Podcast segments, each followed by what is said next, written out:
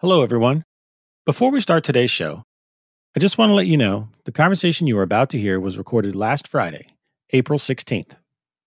Yesterday, a former Minneapolis police officer was convicted of murdering George Floyd.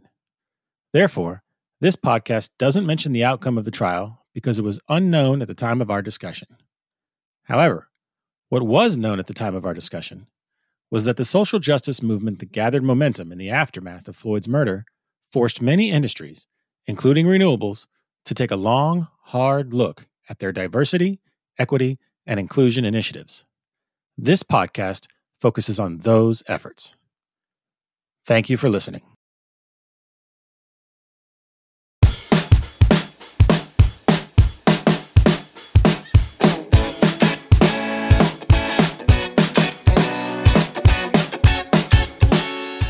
What's up, everyone, and welcome to the Renewable Energy Smart Pod. I'm your host, Sean McMahon, and today we're talking about diversity, equity, and inclusion in the renewable energy sector. This is an extremely important issue and one where the renewables industry has a long way to go. My guests are Kenneth LaBeija and Dareem David. They are two black men who've worked in the industry for a number of years, and they're here to share their insider perspectives on what the industry gets right, what it gets wrong, and how it can get better. But before we get started, I'd like to thank our exclusive sponsor, EDF Renewables. EDF Renewables is a market leading independent power producer and service provider with over 35 years of expertise in developing wind, solar, storage, and electric vehicle charging systems. EDF Renewables, energy your way.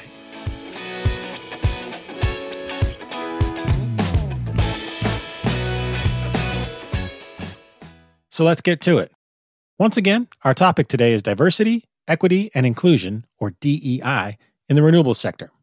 I'm joined by two black men who are passionate about this issue and kind enough to come on this podcast to share their insights. Kenneth LaBeija is the co founder and chief financial officer at Triple Oak Power. As is custom in your native Uganda, I know you prefer to go by your last name. So, LaBeija, how are you doing today? Good. Thanks for having us, Sean. We are also joined by Dareem David. Dareem is Director of Finance at Primergy Solar. Dareem, how are you today? Doing great, Sean. Great. I'm glad you guys could join us. Obviously, like I said, the topic we're going to try and break down a little bit is where the renewable energy industry stands right now when it comes to diversity, equity, and inclusion. It would be kind to say that there's a, a lot of room for improvement. So that's something I want to get into today and hear from you guys on your insights, your experience in the industry, you know, where you think things can improve and, and how to get there. But first, I'd like to hear a little bit about your background, how each of you ended up in this industry, you know, where you started out and things like that. So, LaBeija, uh, let's go with you first. Sure. So I'm I'm originally from Uganda. I trained as a CPA and then came to the US to do an MBA. Worked initially in investment banking and then joined NRG Energy in a uh, corporate development role. This was, and then back in 2009, just when the stimulus had been released by the Obama administration, NRG Energy decided to make a big push into solar, and I was one of the first employees that joined NRG Solar's push into the industry. So that's that's how I got got into renewables, and I've been in renewables ever since 2009. Dareem, I'll uh, hand over to you. Thanks, LaBeija. So I was also uh, born and raised outside of the country I, in Trinidad and Tobago. Uh, moved to the U.S. when I was around nine or ten. Went to college at University of Maryland and my first stint in the job world was was in equity research. I worked for a mutual fund called Vanguard in the Philadelphia area. I took on you know various kind of research roles in, in, in that space, and I stumbled, I would say, into renewables. You know, through some work I was doing in real estate, I joined this startup company uh, right outside of DC. It's called Empower Energies. I was I was an analyst there, and and that was my first exposure to renewables. I, I was fortunate to to have a, a, great manager and mentor in that role that that really got me hooked in the industry. Um, he was also a, of an immigrant background, so that was um, that was nice. And I've kind of worked my way through various roles, um, and I started here at Primergy Solar just uh, about three months ago. Thanks for sharing that background you know, since our topic today is diversity, equity, and inclusion, how have you seen the industry progress on that? Perhaps not progress. What's your viewpoint been? Dareem, I'll start with you. Yeah, so I, I may have a, a, different perspective than LaBeija because I think he has uh, he has more uh, longer longer teeth uh, when it comes to renewables. But I started back in 15, 16, and in my time, I wouldn't say that that I've seen a lot of progress. To be honest, um, I think uh, I, have had the experience of being, you know, one if if not a handful of uh, minorities in each of the roles and companies I've been a part of. I would say maybe in the last year or so, right, with the recent protests and um, and those events, I've probably seen a surge of interest in DEI initiatives. But leading up to that, it was it was pretty pretty flat. Um, and since then, I I see companies really investing in trying to understand what that landscape is and looking at leadership, asking tough questions, and seeing how they can, you know, what they can do there. Um, I would probably say the industry is in the awareness or committing to a framework phase rather than action. Um, but I think it's it's just a journey, right? Um, it starts with the awareness, putting a framework together, and then it, you eventually have to to hit on an action plan. So that's that's my two cents on kind of my experience in, in this industry. Yeah, LaBeija, I think uh, Dareem was kind and very gently said you've got a few extra years in the industry, yes. a few more years than yes. he has. So, um, yeah, how, what have you seen from your perspective? Yeah, yeah, I have a few more, a little more gray in my beard. So, like, I think context matters. So, so for me, I again, I came to the U.S. as a 26 year old. I grew up as a, I was never, I was never truly a minority as a kid growing up. So I came here, kind of with no, with no expectations or no I didn't see any barriers. I just looked at looked for specific opportunities. And you know, I was in investment banking, and I came out of a state school, and I was one of very few black guys, and I was one of very few people from a state school. And again, I didn't I didn't see any barriers. I just looked for opportunities.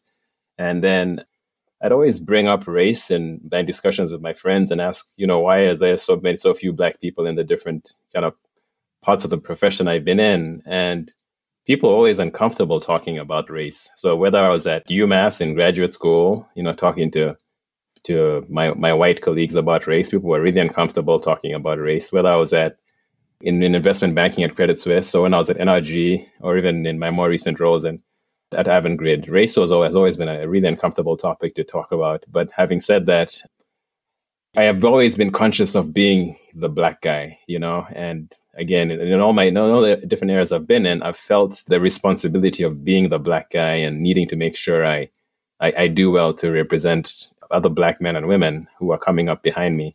And the events of last year, you know, the unfortunate uh, George Floyd killing, death, um, for me was was was eye opening in that this was it felt for me like the first time in in my history where people actually felt the need to do something about DEI and it, was very eye opening. And again, to kind of speak more on this point is like we look around our industry and both Dareem and I will look at you know businesses that that are like ours and we'll see very few people who look like us and and again it's a very feels like a really good time to be talking about it and looking to try and do do things about it are there any individual experiences that you guys have had either positive or negative i mean let's just have a real conversation LaBeija, i know you mentioned that you'd have people were uncomfortable talking about it, things like that. So, are there any specific instances or events where positive or negative that you'd like to share?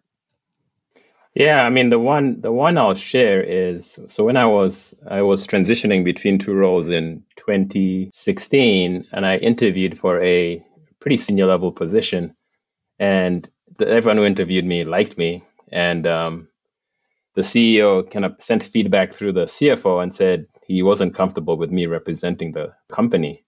It was it was shocking and wait, wait wait a second. Wait he actually shared that information with you? He shared that he shared that with the person who was interviewing me for the role and wow. and and wow. the person shared it with me because i think he felt uncomfortable with the feedback he'd heard from from the leader.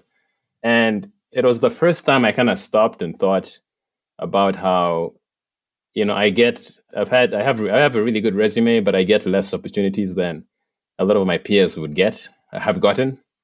And, you know, again, I, I come from this majority background and I tend to just, you know, try and ignore, you know, kind of negative feedback and just try and focus on being successful. But as I look back at, at that particular time of my life and I think about the opportunities I interviewed for and and again I get down to these kind of final rounds of interviews and I'm struggling to get through these final rounds and I'm getting feedback like that. And the reality, and again, the unfortunate reality is I stick out like a sore thumb. And in this particular instance, the feedback came back where the guy said he wasn't comfortable with having having me be a representative of his company. So that was tough feedback to take. I'll, I'll share. I mean, some of the positives I've seen on the other side have been, frankly, a certain level of opportunity where there are people who are looking for to expand on the DEI side and and now I'm seeing more opportunities come through where people actually are looking for talented black men and women to join their team. So so that's the positive I see. Dareem, do you have any uh, individual experiences you care to share? Before I jump into my experience, I'll probably just say I feel like today more than any other time is is the best time to be a black, you know, a minority, specifically black person in renewables, given how much, you know, excitement and intrigue is kind of put towards the DEI initiative. So, um, you know, if, if, if I were to make a pitch to to have more um, more minorities join the industry, I think this is this is a great time. As far as my experiences in, in the industry, one I think sticks out to me, and it, it was it was last year, you know, during um, the the period where there there were protests and movements after the the George Floyd um, killing, and in my prior role before I joined um, Primergy, one of the leaders in the company made some, I would say, insensitive comments about what was what was going on. Um, I've had personal experience with police brutality, so it's something that's that's always affected me or triggered me, I guess, in a sense.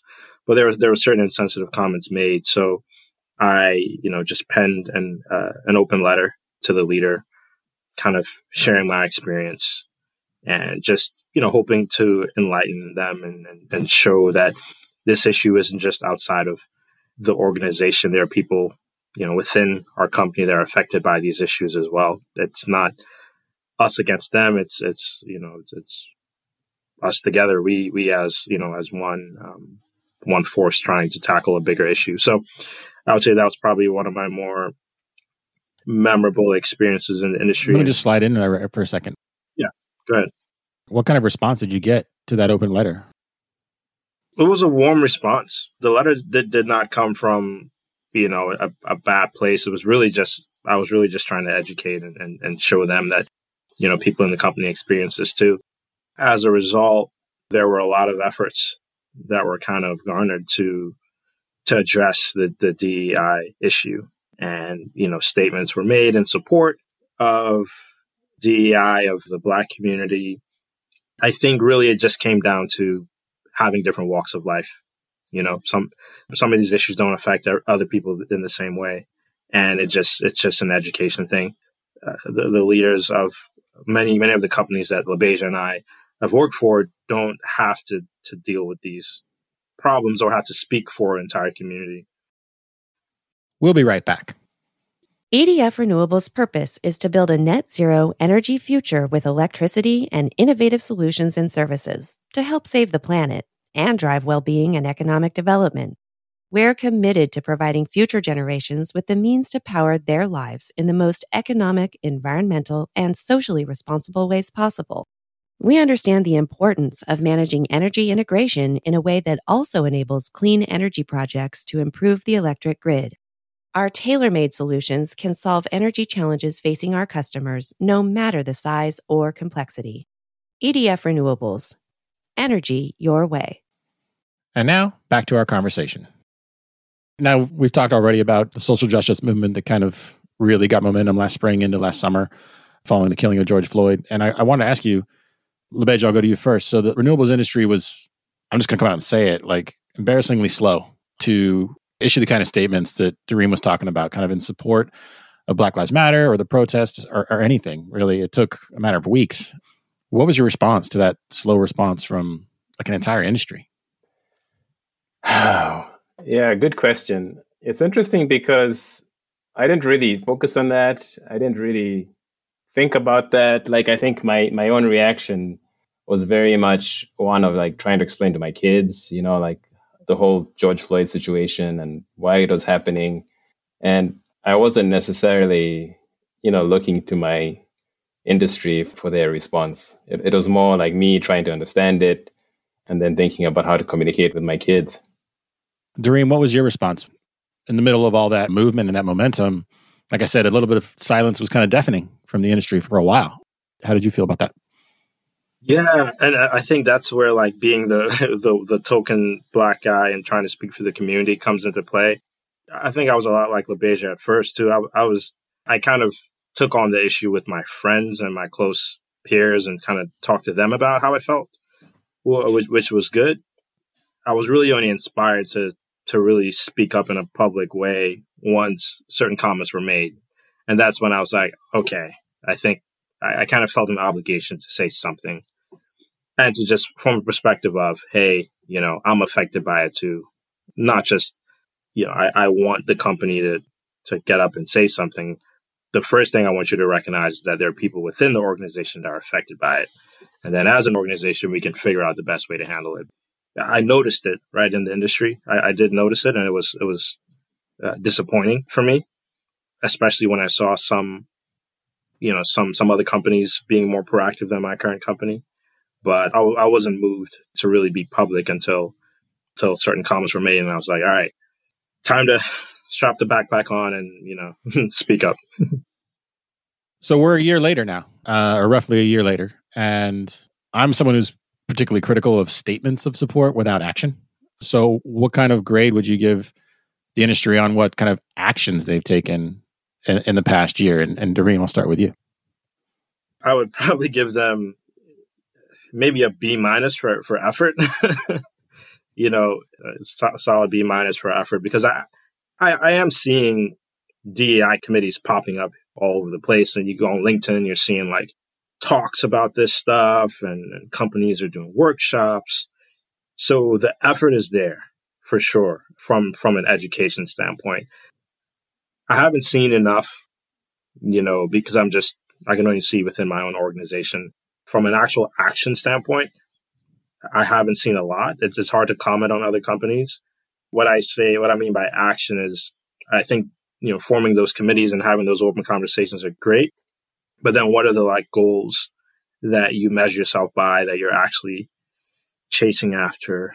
Like, for instance, Primergy, we've had a few of those conversations and, and workshops and they were really helpful. And we came away with some, some simple goals. One of the big ones is targeting HBCUs or, you know, black networks and, and seeing if we can extend internship opportunities or you know early career opportunities within those communities you know that for me is an example of like action that it, it's hard to say what other companies are doing but i, I know within my company where we are making an effort to recruit more from from those um, those institutions to, to kind of put our money where our mouth is LaBeija, what kind of grade would you give the industry on concrete actions it's taken in the last year?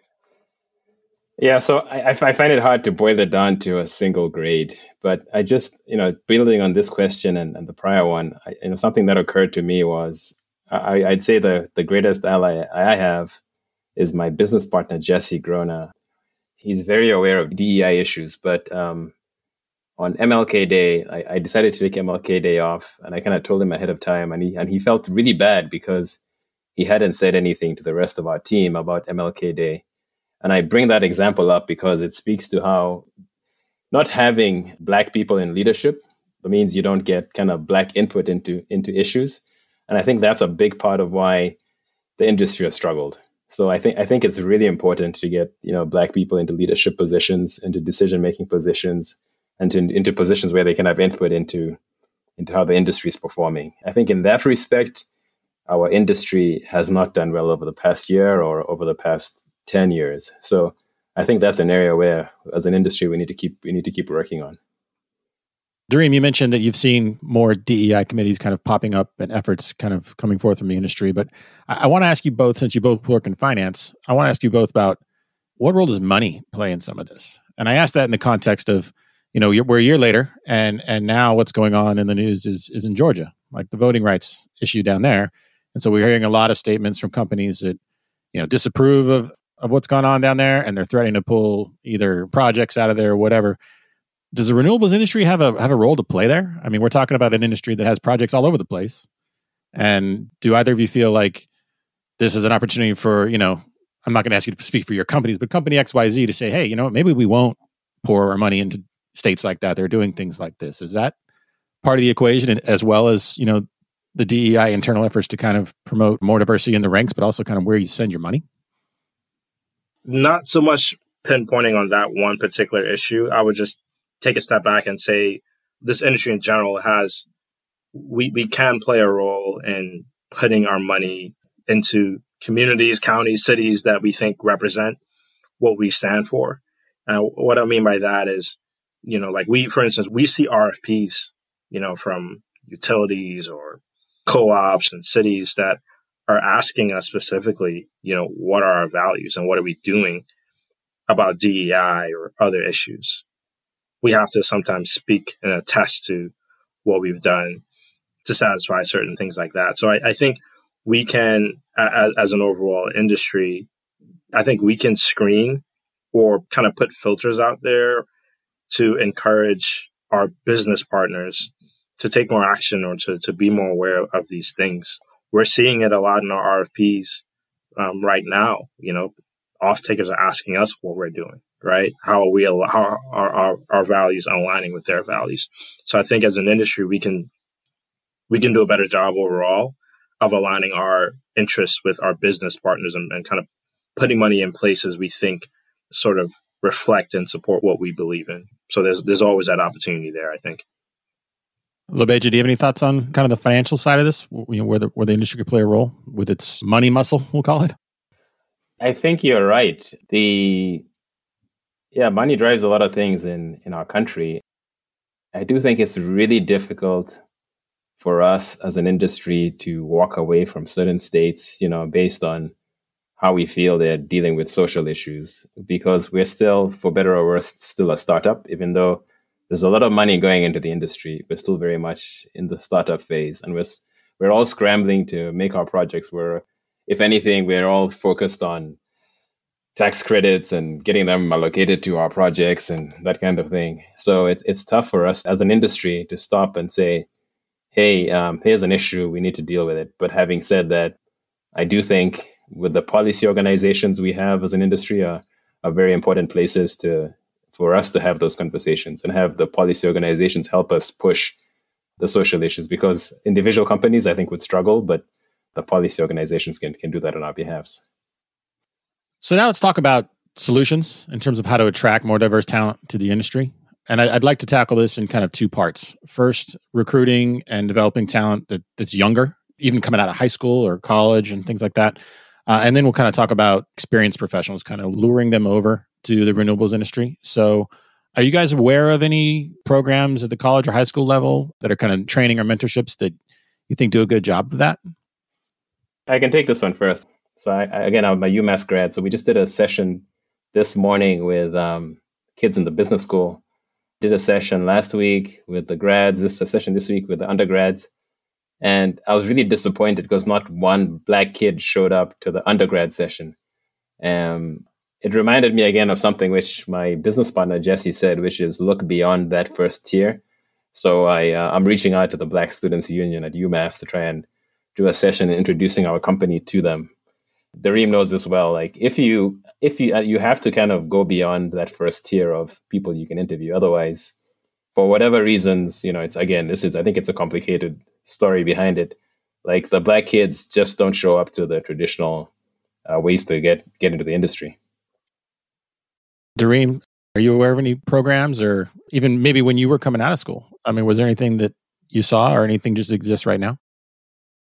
Nothing that I'm aware of, not to say that it doesn't exist, but I think within the black community, so, you know, renewable energy, it kind of, I would say probably within the black community is, is seen as like, for lack of better words, like white people problems, I guess, right? So like, eh, eh, or an affluent issue. It's not something that like we think is uh, affects us. So we're not drawn to learn more about it. We're just not. We see it as as something that's not not concerning us. When in reality, it affects everyone. Right? We're all on the same planet. We're in this industry. At least most people are in this industry to to make a difference and and you know create a better future for everyone. I would just say that there's just a lack of exposure to this within within the black community. I think the more traditional paths are highlighted, right? The more traditional route of breaking into finance, whether it's like banking or asset management or you, you know equity research, rather than these more sort of niche industries like renewable. You mentioned earlier some initiatives going on at the HBCUs. Was that overall DEI or was that renewables focused? Yeah, that's that's definitely it's it's renewables focus for sure, and because we're, we are trying to create a more diverse work environment.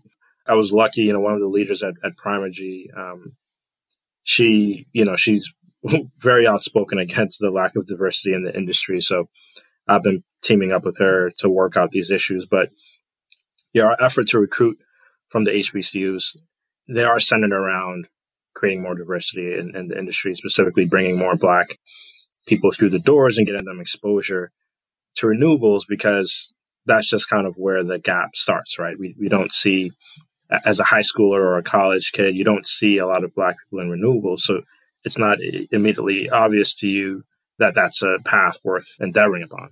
But if you if, if there's more Black people in an industry, I think it becomes you have more interest from the younger younger generations.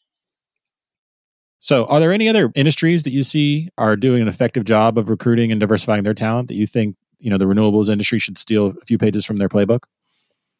So, uh, the, tech industry, I think, is a good example. They do employ you know re- re- recruitment tactics, but something I, have seen them doing.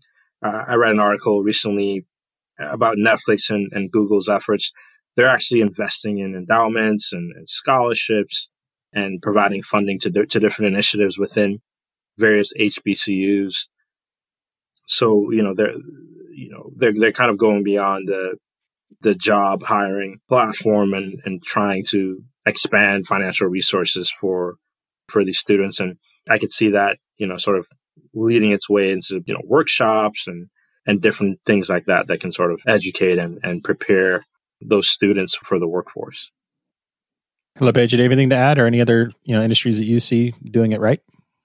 Yeah, no, I, I, agree. I think it's really important to be on campus. I think both Dareem and I are doing that now, you know, as much as you can be, because that's that's what I saw banking doing very successfully, investing time on campus, uh, you know, a year ahead of the actual recruiting cycle to kind of give the kids exposure to your industry and get them interested. So that's that's what we're going to try and do with with some of these um, minority candidates.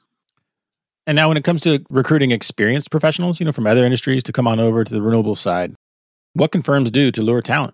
You know, not everyone can cut a gazillion dollar check to bring someone over. You know, so what are what are some of the other tools that the the industry can use to to bring in folks who might be in the middle of a you know sparkling career and they just want to bring them over to this side of the energy sector?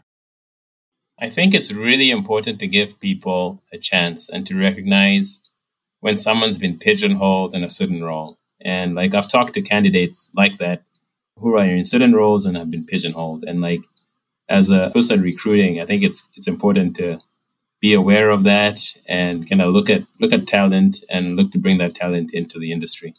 Those people, you know, if, if they have the interest and the talent, those people can be really good additions to a team.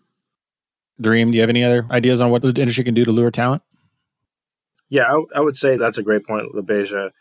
A lot of the recruiting right now in, in our industry is kind of it's it's still word of mouth in a sense, or even if there's a public posting, it's through your network. Um, you, are able to land a job. I think we should we should kind of open our eyes and look for candidates outside of the industry too, especially for you know mid level roles because there there are good candidates out there. You know, because we're still, I think this was mentioned before. You know, we're still sort of in the startup phase. We're still in emerging industries, but I, I think if we can sort of standardize it and, and kind of make it more um, more appealing to, to folks outside of the industry. We can lure talent from from the outside. And now, do either of you see companies reaching out and trying to recruit military veterans? And I ask that because you know a whole big part of you know the renewables industry is is logistics, right? Getting blades and you know solar panels and things from point A to point B, and also, I mean, offshore wind. got a lot of Navy veterans coming out; they're pretty comfortable working on boats, you know. So, like, are you guys aware of any companies that are trying to just tap that resource right there? You know, folks who might be, you know, coming out of 20 years of service and now they're looking to continue in a different career. Is that something you see? I do. I do. I was talking to a senior person this morning who came out of the military.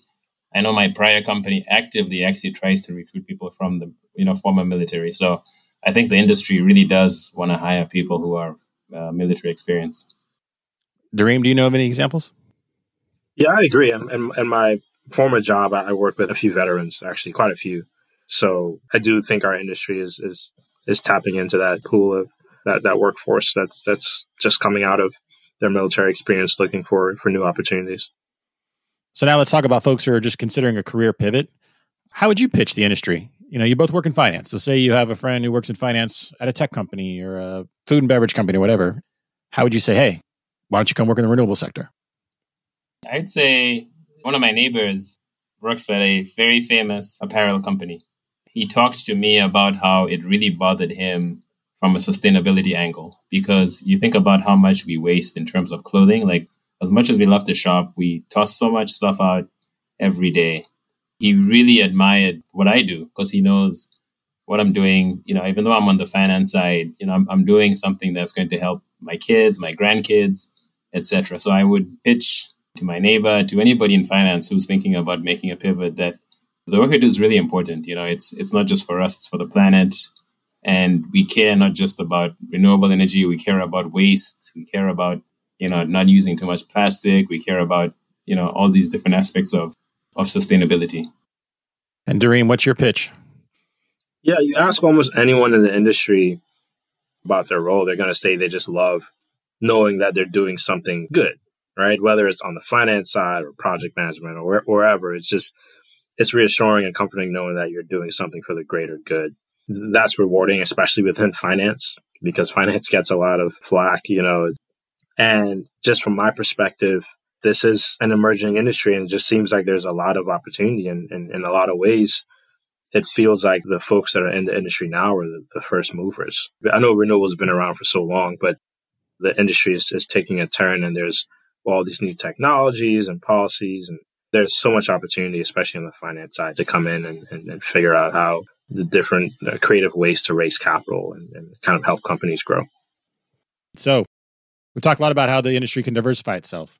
If all these promises and all these goals being set by the industry are met in, say, 10 or 20 years from now, what does the industry look like? LaBeija, why don't you take that first? So I think the decision making improves. So I think one thing I really wanted to convey is like, to me, the, the, the important aspect of diversity is just having different input, different experience eh, into decisions, into big decisions. And that that affects success of the industry, that avoids failure, you know. So I think in 10, 20 years with a more diverse workforce, that more diverse decision makers, I think we're collectively making better decisions for the industry, which therein we're making better decisions for the planet. Dareem, you want to look into the crystal ball?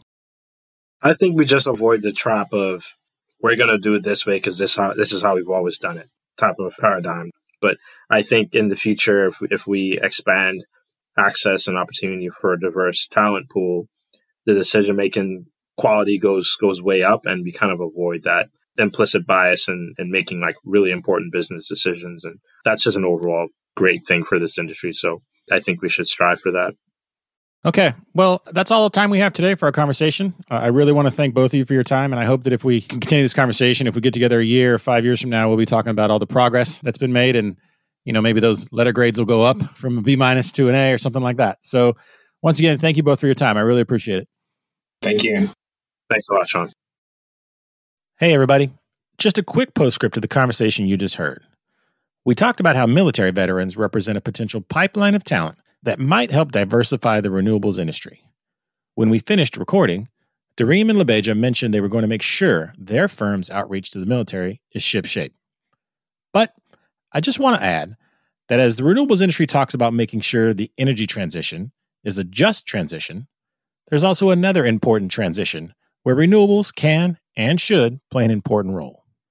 That's the transition members of the military make when they end their service. As I mentioned during this show, there are some natural alignments between the skills the renewables industry needs and the skills some military veterans bring to the table on day one of their own transition.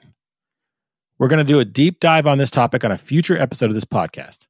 So if you have ideas about how to optimize this link up between the military and the renewables industry, or if you have suggestions for possible guests, please don't hesitate to get in touch.